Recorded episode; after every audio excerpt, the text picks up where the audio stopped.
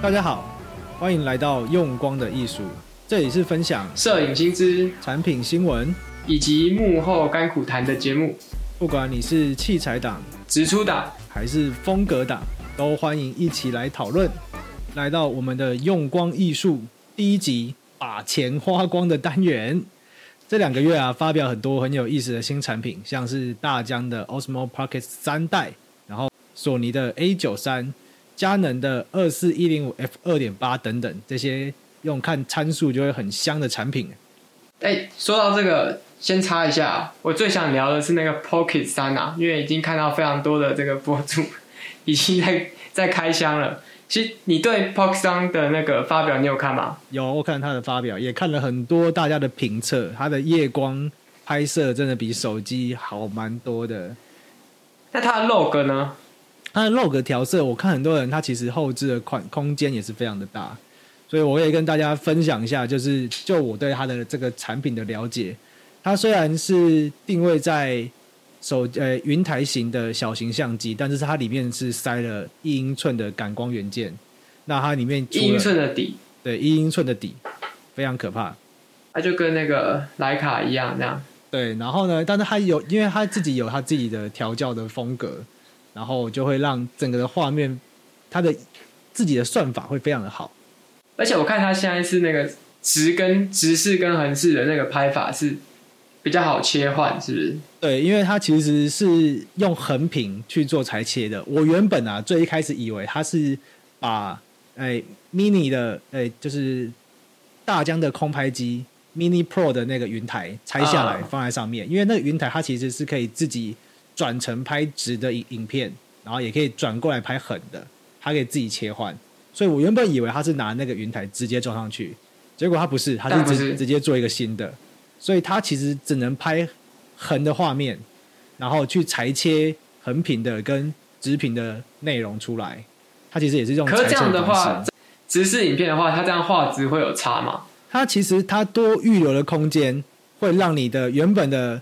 横屏的裁切，比如说十六比九，但它其实它有在网上多了一段的画面，所以它其实你的画面的在呃截取到的画面其实会比你横屏的裁切更多。他用这种方式去弥补掉它不能够转转成拍直影片的方式，总是要留点东西才可以出下一代啊！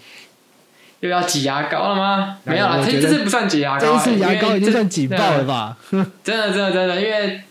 你直接看下来，其实一代一代可以丢啦。哎，一代真的就是摄影产品这种东西，只能说买新不买旧。你不知道你买的那一代是不是下一次就变成一个过时的东西了？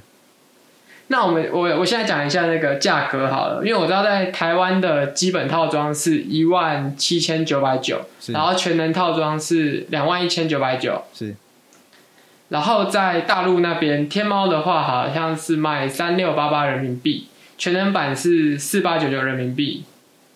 其实两岸的价格没有差到太多，对。但是重点来了，日本的话，基本版是七万四千八百日币，然后它的全能版是九万六千八左右。那九万六千八还可以退税耶。对，你去 Big Camera，然后用它的那个优惠券，然后再退税的话，其实你在日本买的，没错，它的全能版大概在台湾就是买一般版。哇，那真的差很多，这真的差很多。所以如果有要去日本的朋友，我觉得可以带带一支啊，带一支，因为直接就是可以讨论一下买的，然后直接拿来用这样子，真的直接用，因为我觉得可以讨论一下水货这东西的话。其实我觉得在摄影器材上，可能很多人还是会在意那一点保护啦。但是因为我自己是带蛮多水货过，讲真的，好好使用真的没有遇过什么机王。我我自己是这样啦，所以我觉得也不用怕说在日本买什么水货之类的会不会会不会有问题这样子。对，就是我觉得要看你大家的使用心情。如果你今天这个东西买了，你之后就是想要转卖，那你可能还是只能买公司货会比较安全一点，因为。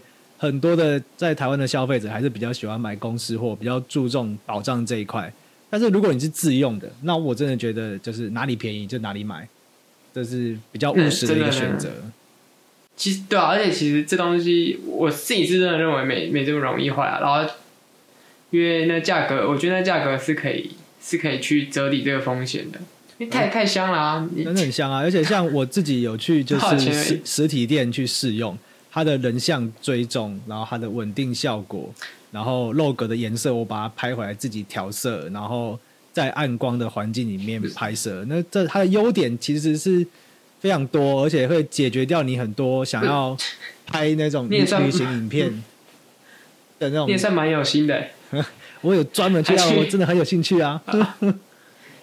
但它的人像追踪跟它那个空拍机那一套是类似的吗？我觉得应该是差不多，因为它这个我待会就会聊到说它的一些你你可能在很多评测当中是没有他们不会说出来的一些缺点，但是是我实际去使用之后才会体验到说，哎，它其实有一些痛点。那些评测是不太可能会有那种完很完美的产品啊，但是它还是有点小地方，比如说像我们刚刚我刚刚提到的人像追踪这一部分好了。它虽然在它的荧幕上，你点的你的这个人的头像，但是它转动横向，就是我们所谓的水平的转动的方向，它会有个限位。如果你往右边一直走，走到超过它的一个限位，它就会显示机器过载，等于就是它其实并不是真正的三百六十度去旋转的。譬如说，我们今天在拍横屏的影片好了，对，然后你点了这个人像，你要请他来追踪你这个人。那你你你一直往他，你一直往画面的右手边走，那云台是不是会跟着你往右边转？对，它转到一个角度之后，就是它自己的设定的角度之后，它其实就不能转了。但是我们看这个构造，我们会觉得它是可以三百六十度一直转的嘛？哦，那它其实那个轴的设定其实跟稳定器很像啊，对，跟 DJI 的稳定器没错，它就是它其实很多人以为说它其实是可以三百六十度。就是无死角的一直转，但是它其实左右两边都会有一个到一个，我我我的理解就是它是有个限位，到那个位置之后，它机器就会显示过载，你就只能转回来，然后重新再再再走一遍这样子。但也合合理啦，就是合理合理。对，因为你你你在拍这个东西的时候，你一定一定会跟，你一定会人人会走位，然后你不可能让这个东西一直让它一直转原地在那边。对，但是就是这个，就是这是一个小地方，然后再来就是，因为我们拿到稳定器，以我们以前使用稳定器的习惯，你可能会想要拍一些低角度的画面，但是呢，对，因为我们平常用相机，我尤其像我现在用 H R 五用习惯了，你会觉得说，哎，那个荧幕可不可以再调一个角度？我这样看的不是很清楚。它有一个就是像手电筒的状态，云台把它转往上转九十度的状态，手电筒往前照一样，这个时候。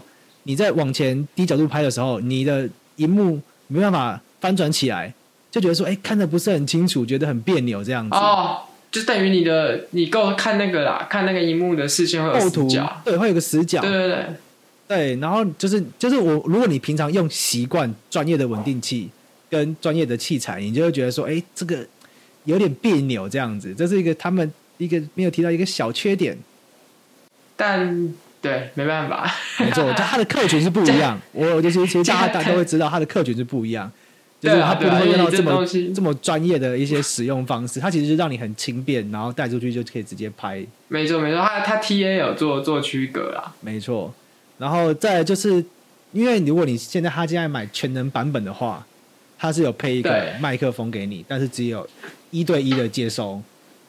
哎，不是一对二吗？它是一对一，但是他家。二代的麦克风，它只有配一支给你，那可以买吗？可以买另外一支。现在二代还没有出。我我懂，它 DJI 麦克风的二代，它是配在这个 Pocket 三上给你，可是它二代本人还没有发售。没错，所以现在，譬如说，我们之前有一批人，大家都是买一些其他品牌的一对二接收的麦克风，它没有留下热靴的孔，让你去拓展成其他的麦克风收音的办法。那他把这个接收器直接做在 Pocket 三里面，所以省了一个我们要一般有一个接收端这个东西，它直接做在这个这个里面。嗯，但是对一对二其实还是蛮重要的。对，就是我们如果出去拍，如果你不是自己一个人，你可能跟自己的朋友出去，总是会有两个人对话，两个人收音。那它热靴，它的机身上面是没有附任何的热靴，但是你要去用它、哦、去买它的拓展配件，那就会有热热靴。它其实跟 GoPro 生态系统里面有那个配件吗？全身套装里面有、那个、没有啊。OK OK，你要再另外。付钱付钱，付钱，可以啊，可以。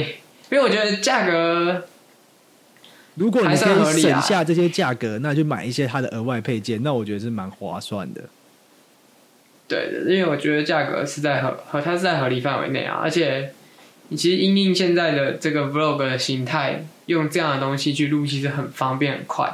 对，然后加上它现在是做 Type C，如果你现在搭的 iPhone 是用 iPhone 十五，你的也是 Type C 的孔，直接接上去就可以无痛的传影片到你的手机里面，直接上传，直接发文，直接编辑，嗯，非常方便。所以你要再买一个一 TB 的 iPhone 十五 Pro Max，这样刚刚好，这样才符合我们把钱花 光的单元啊，把钱钱用光的艺术，绝配绝配，没错没错。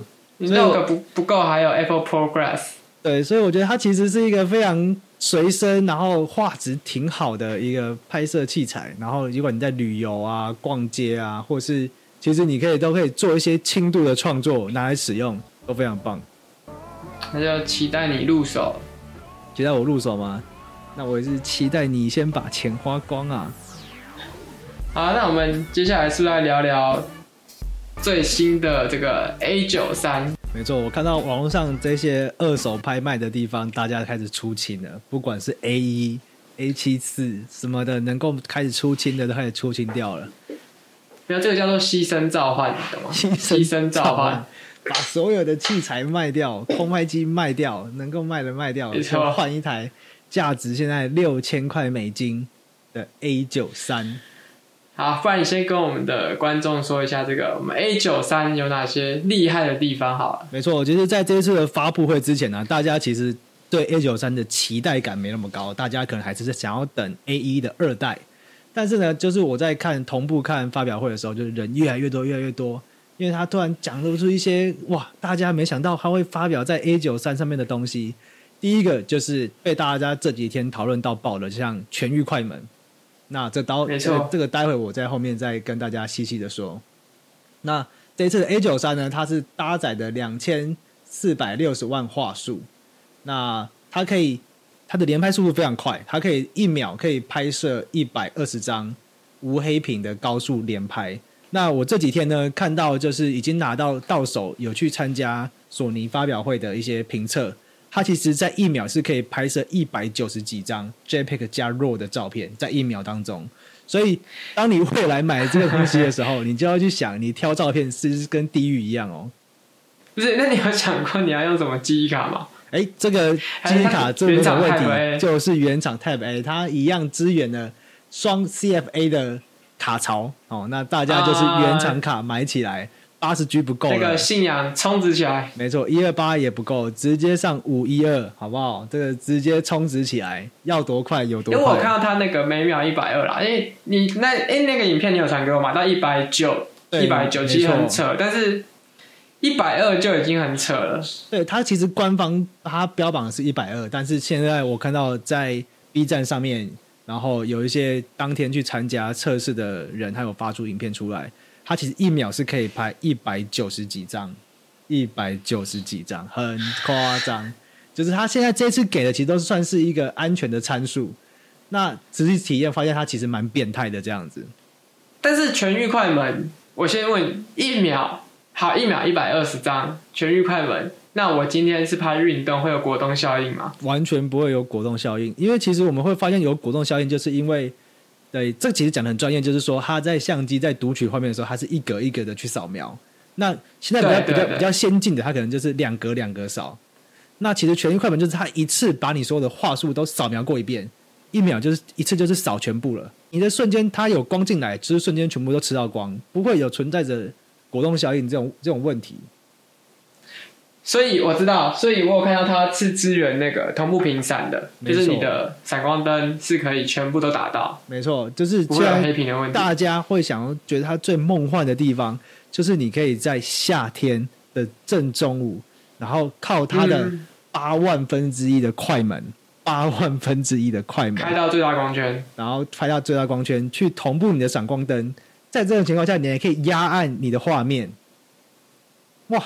好扯，非常夸张啊！这基本上大家都知道，以前我们在学摄影就说，你不可能有光源比太阳光还要更亮，尤其是在夏天正中午户外的情况下，你用对啊对啊，就是你顶多瓦数的就是用反光灯板，，对你不太可能去把它压压掉太阳的光啊，那基本上不太可能啊。但是它就是以前在打就是用反光板去去反嘛，对对，户外你你只能用太阳的光去去折抵太阳的光，基本上不太持续灯不太可能照亮任何去盖掉太阳的光啦。好扯。没错，非常夸张。那当然，如然后果在听的哎观众，他们可能比我们更专业，那你可以补充你的你的看法在下面，或者你也可以来讨论看看你怎么去看待这个东西。但我先讲，因为我自己我们也是 Sony 的用户，那我比较好奇是，我们都知道 A 九的定位是在 A 一下面诶，对，你会觉得说那现在是不是以下犯上了吗？没有啊，因为 A 一二代还没出啊，我不知道，搞不好 A 一二代出了什么更黑的科技，还是我是觉得它一定会在画素上提高嘛，因为其实我们现在知道，现在的 A 一就是五千万画素，它其实就是仅次于 R 系列，你的画素是多少？我是六千万画素，要全画素，对然后 A 一是五千万，然后我的 A 错七 M 是三千三，对，但是 A 九三虽然只有两千四百六十万，两千两千四百多，所以我觉得这就是刀法精准的地方，他他把定位做的很好啊，切的很准诶。很准啊！你知道这个刀磨的很利啊，想切哪就切哪，那除了这个全域快门录影上面它也提升的非常四多。K 它最基本一百二十个四 K 一百二十个十比特，而且是无裁切。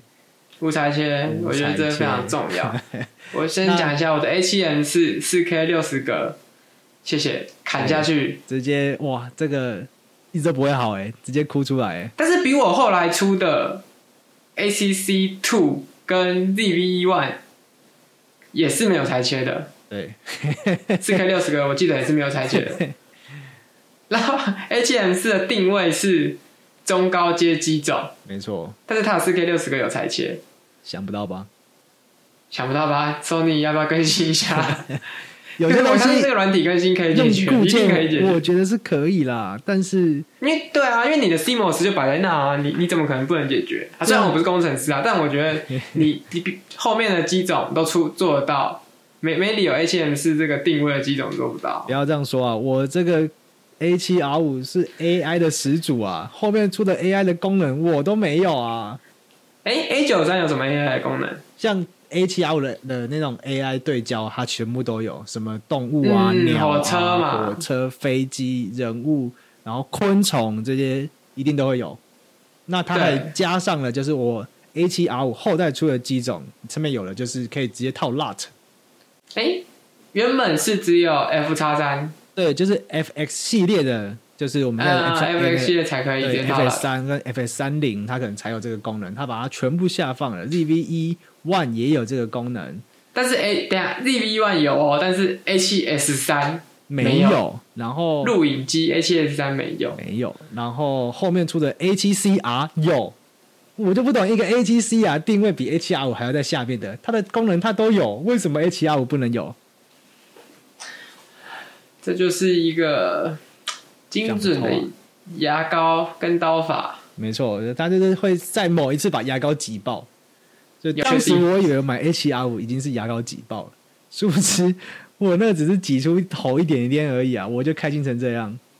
但那不能这样讲啊，因为你 H 九三的定位第一版就就是算旗舰种，已经算旗舰机种了嘛，然后再来是它七价格其实是 A 也七 R 算五的是两倍，也是算旗，当时也算旗舰机种吧。但是它是 R 系列，我们都知道它是以拍照为主嘛。对，没错。但我有八 K 啦，我只能这样安慰我自己，我有八 K，它没有。A 九三没有八 K 吗没有八 K，它就是最高？A 九三没有八 K，它没有八 K，它的画面是用六 K 去超裁成四 K 的，所以它的画面其实会相对比较锐一点，但它没有资源让你录八 K 的画面下来。那它这等一下这它现在 Sony 的定位是不是有点已经我已经有点不知道怎么定位它嘞？因为它其实就是让简单说，它就让你拍照的。那它的影片功能是送你的，它就送你四 K 一百二。现在四 K 一百二就是说啊，你去买买相机随便送你啊，送你啊，无裁切送你这样子。没有啊，我的 A 七 M 四没有送啊。那个就是运气不好，买太早了。A 九三哦，可以，我能理解啦。因为如果你只是做平面的话，就是运，我们就讲一下比较适合的人人群好了啦，就是使用者。我觉得就是运动摄影，对，第一个，这真的是无敌运动摄影。因为我自己以前也是拍运动高尔夫球嘛，然后赛车我也拍过。我觉得这东西就真的无敌啊！你而且它对焦速度我没看啊，但是对焦速度理论上啊，一定是快到爆炸。对他的，就我看到，就是今天早上看到人家使用的评测，他们其实在中国索尼官方，他们在发表会结束之后呢，他们把他们带到一个体育馆，他们就有些人在上面舞蹈啊，或者是打球啊，然后他们搭配这一次一起推出的三百 GM，诶，三百 F 二二点八 GM，然后搭配 A 九三下去做拍摄。嗯、那现场呢，其实是不能让你插自己的记忆卡的，所以你只能够透过它侧拍。荧幕上面的画面，让它让你体验到它的对焦速度多么的精准，多么的快速，然后跟它的读写速度，那个记忆卡左上方那种像寿命磁条一样，一瞬间挤满这样子，嗯、那种那种感觉。那大家还没有上手第一手的出来的评测，但是有基本他们上手的体验的东西已经出来了，这样子。没有，呀全世界的运动摄影师都换那一九三的啦，一定一定换，一定会换，不一定哦，说不定。Canon 到时候给你来一个新科技，也全部跟上，对不对？有可能，有可能，因为现在的运动摄影应该是佳能的使用者还是比较多一点。没错，就是还是老品牌、老镜头，大家对它的肯定度一定是比较高的，这样子。就是它一定有市场在。可是今天 A 九三的这个东西出来，我们先不说它录影或什么其他东西怎么样啊，你光说这个。全域快门这个东西出现，应该就会颠覆很多人都已经觉得很香了。有些人会去买专业的电影机，就是因为它完全不要有果冻效应，是零果冻效应的。那今天我们拿一台就是像呃数位无反这样子，就可以有一样的效果。那第一个它更轻便嘛，那你更轻便的情况下，你可以去拍摄的机位角度就更不会受限制。所以我觉得它应该是接下来之后算是一个跨时代一个新的一个领域了。之后，后面出来的都要在朝这方面去更新的这样子。但我想问一下是，是因为对这工程就是硬体的东西其实没这么懂。就是如果说我今天是录影的话，A 九三它这样等于它录影也不会有果冻效应吗？对，没错，它其实就是在拍照、录影都不会有果冻效应。哦，也就是说它的 CMOS 就是。就是说，他们官方那天说，他并没有在，他没有，他并没有在这个地方去做严格。就是你可能会想说，他是不是在拍照的时候可以使用，录影的时候不能使用？其实他这次其实都都是让你在拍照、录影时都是可以使用全域快门的。就我目前看到大家评测出来的说法是这样子，好香啊！哎，但是你没想到，它并没有双原生 ISO 哦。嗯，这会是个问题哦，因为你看以前索尼的发表会都会宣称它的 ISO 可能到一二十万、二十五万、二呃三十几万，十二万五、十二万五啊，三十几万。对，像 A 七 S 三系列，那时候我记得就讲到说它可以可它的 ISO 宽容度可以到二十几万的 ISO 可以使用，但它这一次的可用给的 ISO 的宽容度只有到两万多而已哦。为什么啊？因为大家就是说，他对于全域快门东西，他可能现在推出还没有在评测下，他可能认为它的可用 ISO 并没有这么的高。哦，可能是受限于算法，可能受限于硬体，有可能或软体，或者是它的刀法都有可能。不然 A 七 S 四要怎么出？哦，S 四哦，对，对，它的专门给一个录影，它就是要把 ISO 放在那边，你才想说哇。一万两千八全域快门，哇！那不买七 S 四要买谁？就是买它了，这样子。对，F 叉三，哇，那个不是 Sony 这几年 在做新机种推出是真的很快速，然后都是以下犯上。对，有时候必须考虑一下那些旧用户的感受啊，不然真的要这个。觉得很多东西就是我不一定用得到，但是我一定要有的那种感觉。对，真的，真的，真的，因为。这是一个 keyboard 的问题，然后加上定位啦，因为就像我讲的，A7M4 的定位其实它的定位是在中阶、高阶、中高阶啦，不然不是不不敢说到高阶啦，但它肯定不会是一台太差的单眼。然后你去跟下面的一 ZV One 这种 ZV One，你光看规格，你不会觉得它是一台普通的单眼，但它的定位是在 Vlog 机啊，没错，而且它的就是稳定，它的定位就是定更好，对，这是大家没有想到。但是你看那个界面，操作界面的话，转盘数啊什么的，因为 Sony 基本上是用这个去做分割的嘛，因为 ACCR 跟第一代的 ACC 都是有做这个快捷键的分割，呃，阉割，所以我们知道它会是一个算中低阶的机种。然后因为 A7M 三、A7M 四的转盘比较多，所以我们知道它是一个中高阶的机种。但是你今天用软体，然后这样整个很乱，变成是说变得也不好选择。对，就是说你好像买这个，这个也可以干；你买这个，那好像也可以干。但是你要专精，你又只能买某一种机机型的东西。对对对对对，所以我觉得这不是一个很好的策略啊。当然，因为现在索尼的用户真的很多啦，就比如讲我自己也是爱用者，其实我真的觉得这这不是一个很好的策略。但是他可以把更多不同，他的我觉得他可能想把各种不同领域的人都吸过来使用他们的东西，而去确实啊，因为现在很多很多想玩的，你就是从 ZV 入手嘛，然后稍微会玩一点的，你可能就是 HM 四。然后你真的想要纯拍照，你就 A 七 R 四、A 七 R 五，对，那 A 七 C R 这样子。A 七 C R 对也可以，然后你就是想要旅游用，你就 A 七 C R。当然，当然还是可以做这个区分，只是在于你就是都会的时候，你就会看到这些东西，你就会觉得，哎，好像它的定位跟其他两家的区别会做差蛮多的。没错。对啊，因为像现在隔壁这个佳能的部分。其实我是觉得蛮香的，这个 RF，你有点心想要回家了吗？回家回家，但是它这个镜头还不开放副厂啊，所以有些快了快了快了，听说快了，听说快了，有有 Sigma Sigma 要要开了嘛？对，我觉得如果有一第一炮开始卖的好，做的好，大家就后面可以跟上了这样子。对，然后最近我们讲一下其他，稍微提一下其他的，就是你空出了那个 ZF 嘛？对。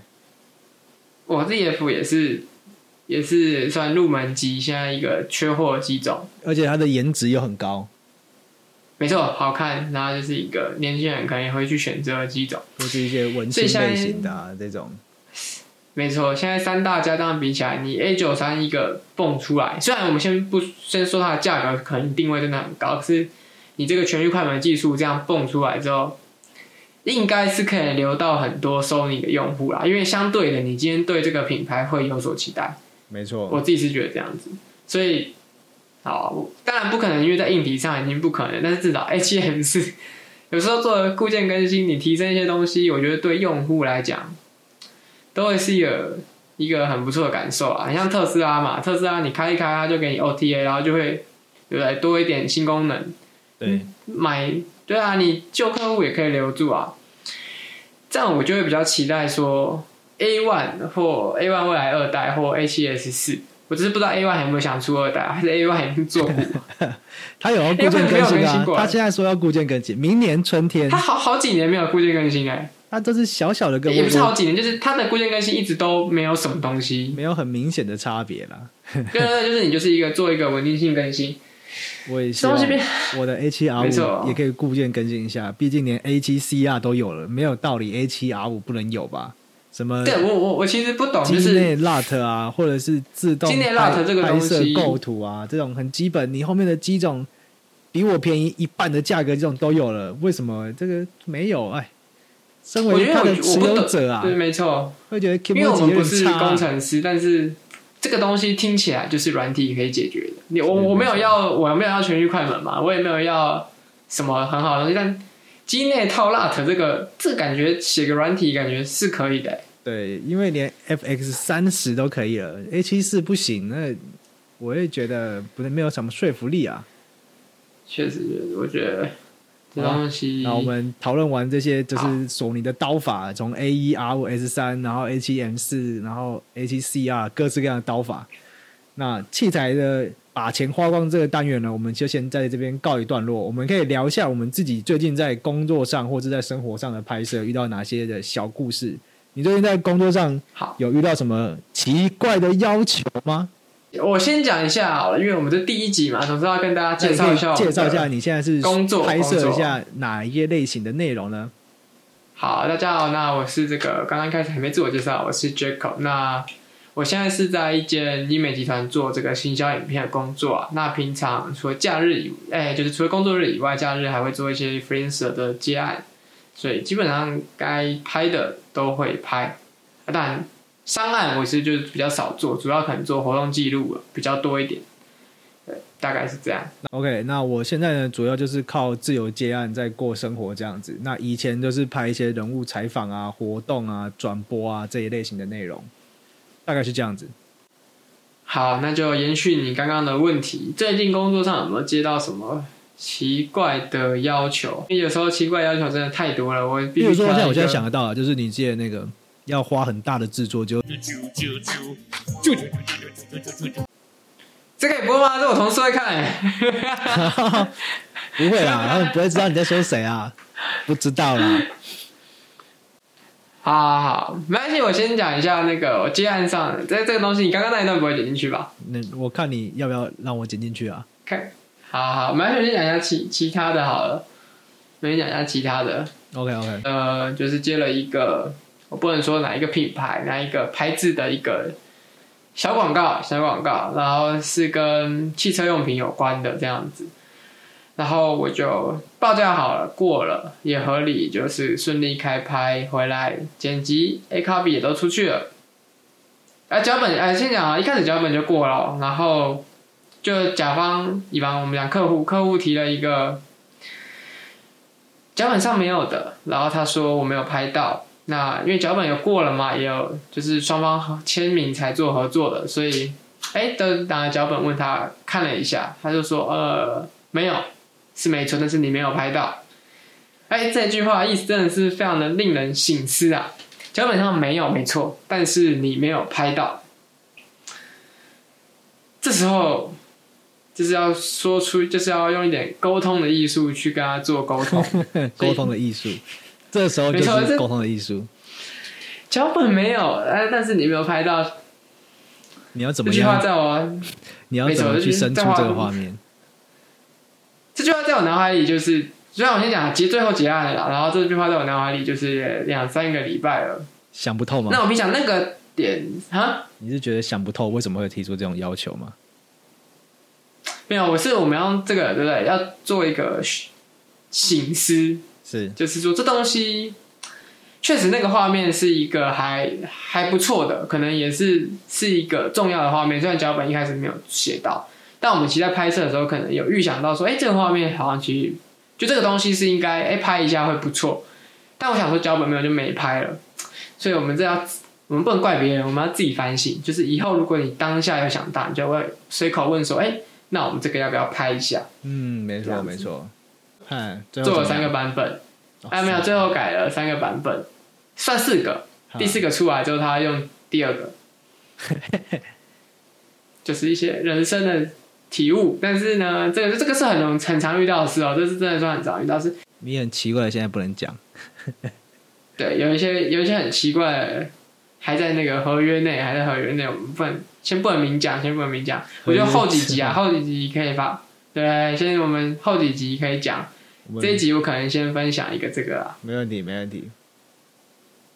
嗯，啊，那你有你最近接案人还顺利吗？我最近其实都在拍一些互惠的人像外拍，然后就是在网络上啊发文啊，听起来听起来听起来没有没有没有互惠嘛，互惠旅拍嘛，对，没有没有没有没有旅拍，我们都是在户外旅游旅游拍摄，旅游拍摄是是旅游旅游拍摄。这个怕这个旅拍的的听到也都会太敏感这样子。旅游旅游大尺嘛，大尺没有大尺，没有大尺。不不不不不，拿着一把大尺啊！哦、你这都还可以转，可以可以可以。拿着一把大尺，那最近互惠互惠哦。什么？其实互惠我我个人我个人都觉得互惠其实是一个很单纯的事情。那大家讨论好有一些好的主题，那其实。约好地方就直接拍了这样子，但是我那天其实就遇到了模特大迟到这样子，然后我就想要问大家，就是大家在做互惠这件事情的时候，迟到多久是你可以接受的？我当下其实一直在想，嗯，如果是你，你今天有也去找一个互惠外拍，但他迟到了，他在，譬如说我们你跟他约的时间可能是十二点半好了，然后他十二点半才跟你说他今天会晚一点到，时间到了，他也跟你说他会晚点到，这时候你会怎么样？嗯、你会怎么办？如果是你？嗯，因为我先讲，我虽然没有拍过互惠啊，但是我觉得在我们做摄影，好，不要说摄影啊，就不管任何工作上，这个时间观念其实是一件非常重要的事情。对。然后今天拍摄的话，模特迟到，我先问你，他他后来到，他后来到吗？我当下其实就在想，他到底今天会不会到？因为我看到网上很多人分享，就是。他在这边等等等等到最后，他就他他就被放鸟了。所以我当下其实有 脑中有很多个选项。第一个就是我是不是其实被放鸟了？他其实在拖延我的时间而已。我要不要走？那你最后那个有到吗？对，这个我待会有最后面再跟大家揭晓。好，因为我想说，那好，那我先讲。因为你这样问我说我会怎么做的时候，其实因为如果今天是就是我们说的人像拍摄，那就是有模特。但因为我以前有待过这个大学的时候在剧组待过。其实你知道，如果是被拍摄者，他们反而会比工作人员提早到，因为你要化妆、要服装什么。那今天是互惠，我们没有，对我们双方都没有利益关系，呃，不能说利益关系，因为有嘛是互惠，但是没有这个金钱的这个交易，我们当然不会要求说提早到或什么的。对。但是我觉得你今天如果我已经到了，时间到你到了，然后刚刚你他是跟你说晚十五分钟嘛？他没有跟我说晚多久，他就说他。他只会说晚点到。对，那我可能就会直接先问他说需要多久这样子，因为这这很直接啊，因为必须要这样问，因为我们不可能做干等，所以我可能就直接回说需要多久时间。对，然后我还现在我现在刚刚去翻一下他的当时给我的讯息，就是他其实我们约约了一个时间，他就说他想要约提早，然后我说好，我可以配合你，我提早到，提早我们提早约这个这个时间。就时间到呢，他就说，然后我就我那时候的讯息问他说，很久吗？他就没有都没有回我，然后过了十五分钟也都还没有回我，我等了我那当下说，那我等个十五分钟二十分钟，这个应该是我当下觉得说嗯还可以接受的范围吧，毕竟我那天。后来就再去找你嘛，对不对？所以我想说，那我可能对对对，后来我们见面，对对对，我可能再等一下下这样子。然后他就是在诶约定的时间的二十七分钟之后，他又传讯息来了，他又说他快到了。这个时候你已经等了二十七分钟喽，那你会继续等吗？各位，反正呢，他就是在等了二十七分钟之后，他就回我讯息说他快到了。那这时候各位，你们还会继续等吗？你已经等了二十七分钟喽，而且我那天也是提早到那个现场，那自己提早到，你就是自己提早到，你不要去加注在你等待别人的时间里面。哎，当然当然，这是我们自自愿的。对对对，你我们自己的品德的上面自己提早到这样子。嗯，这东西很有趣。那我只能说，二十七分钟，我可能就刚刚想说，算了，那我们就下次再拍。你可以好好的去买。对，然后呢，我那时候去忙吧，想说我就相信他的快到，我又等了十分钟，人也还没有到，我已经等了三十七分钟喽，人也还没有到，哎，你也算是这个有耐心之人啊。我就想说，我从大老远的跑到这个地方来拍，我就这样就是空手而回，我又觉得我这样这一趟路又很浪费。我想说，我可以等等看看嘛。想说，想说他应该是真的会到这样子。结果我等了，又再等了十分钟，还没有到哎、欸。所以从我们约定的时间已经等了五十分钟了。各位，五十分钟，你今天出去拍一个互惠，五十分钟，那 model 都还没有出现，他只跟你他的讯息也是断断续续的回你。其实，其实老实讲，我可能就会拒绝了。嗯、我就是在他还没出现的时候，我就会说，就是延后或取消。那你之后还会再跟他约吗？不会啊，当然不会啊，很实际，很闹哎，因为对啊，这太闹了啦。朋友就算了。如果很熟的朋友，五十分钟真的也是紧绷，保证紧绷。相信每个人都一样。对，就是我觉得很多这个大的大家的尺度在哪里？你的能够接受度在哪里？真的，你你哪有我我有我有耐心？啊，有这这个可能真的没有。但是我的朋朋友的话，最后就是等了一个小时，我就等了一个小时，然后他就出现了这样子。哎呀，顺利开拍，顺利开拍。哎，你要这这个故事这边你就后面的这这地方你就不知道了。我们拍。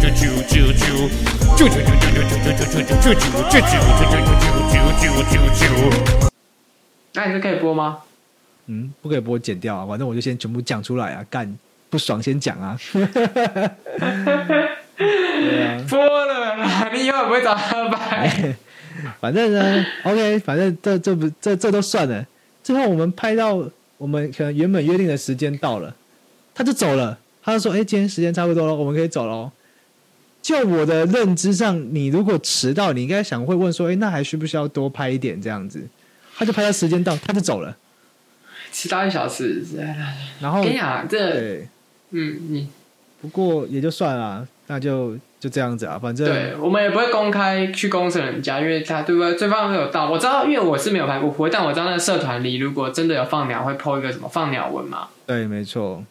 对，但我人家有到，我觉得也不用说公司人家，是这个你就自己放进那个口袋名单，就是拒约了啦。没错，就是这这这是啊，这太夸张了啦，就是一个。当下给人家的一种互动感就不是很好，这样子。我觉得态度问题，而且我我不知道每个人拍就是那些被拍摄者的想法是什么。那如果他们今天是有想走职业模特这条路，这个态度绝对不可能。因为我们今天自己在拍，我们也拍过很多模特，拍过很多客户，拍过很多可能例如 KOL 之类的。你这个在业界这种态度，你自己就一定被打枪啊！你未来想走职业模特这条路就是不可能的。那、啊、你现在还有在拍吗？还是有？现在有啊，就是其实后面陆陆续续都会慢慢上片，然后也会持续再继续约拍这样子。大家大家可以去看一下，关注一下我的频道。没错，我的频道随光之旅，随光之旅也可以去关注 Jaco 的频道，乱搞玩。没错，乱搞玩。OK。那今天大概跟大家分享的内容是这样子。那下一期我们可以聊来聊聊佳能，它其实也有出一些很香的产品出来。而且我记得你的第一台启蒙相机就是佳能，对不对？没错，六百 D 啊。那你当时拿到六百 D 的心心情是怎么样子？当年这个一开始是拿这个叫做我们这个所谓类单嘛，嗯、就是好玩好玩类单，然后拍拍有兴趣的，家里刚好就是有一台这个六百 D，然后就跟长辈就叔叔，大家叔叔对我很好，就给我让我去使用它，然后一开始是配这所谓的 kit 镜嘛，嗯，好像一六五五吧，对。忘了真的忘了很久的那种 kit 镜，第一次拿到这个单眼。对，真的真的很兴奋，因为它很大一台，然后看完那画质就很好。当年啊，当年，对对对，觉得哇，我好像好像可以干点什么事这样子。然后就是光圈快门都不懂，哎，对呃，对，不懂。虽然我们我们一起大一有上课啦，但是没有很认真上，所以那时候不是很懂。啊、呃，反正就调那个。哎，等一下，等一下，你先不要一次讲完，在我们下一期要讲什么？好好好，等一下，先停一下，先停一下。那我们发机的故事留在下一集，留在下一集来讲。然后顺便再跟大家聊聊，就是佳能这一次最近近期发表的一些新镜头啊，然后新的东西这样子。然后如果想要看我们的节目的精华，就可以到乱搞玩这边，会上在乱搞玩的这个频道。那全程的 Podcast 呢，就是在我的随光之旅这个频道。走，那。喜欢有什么互动，也可以在下面分享给我们知道。那我们就一起讨论，一起玩器材，一起把钱花光。那我们下次见，下次见，拜拜。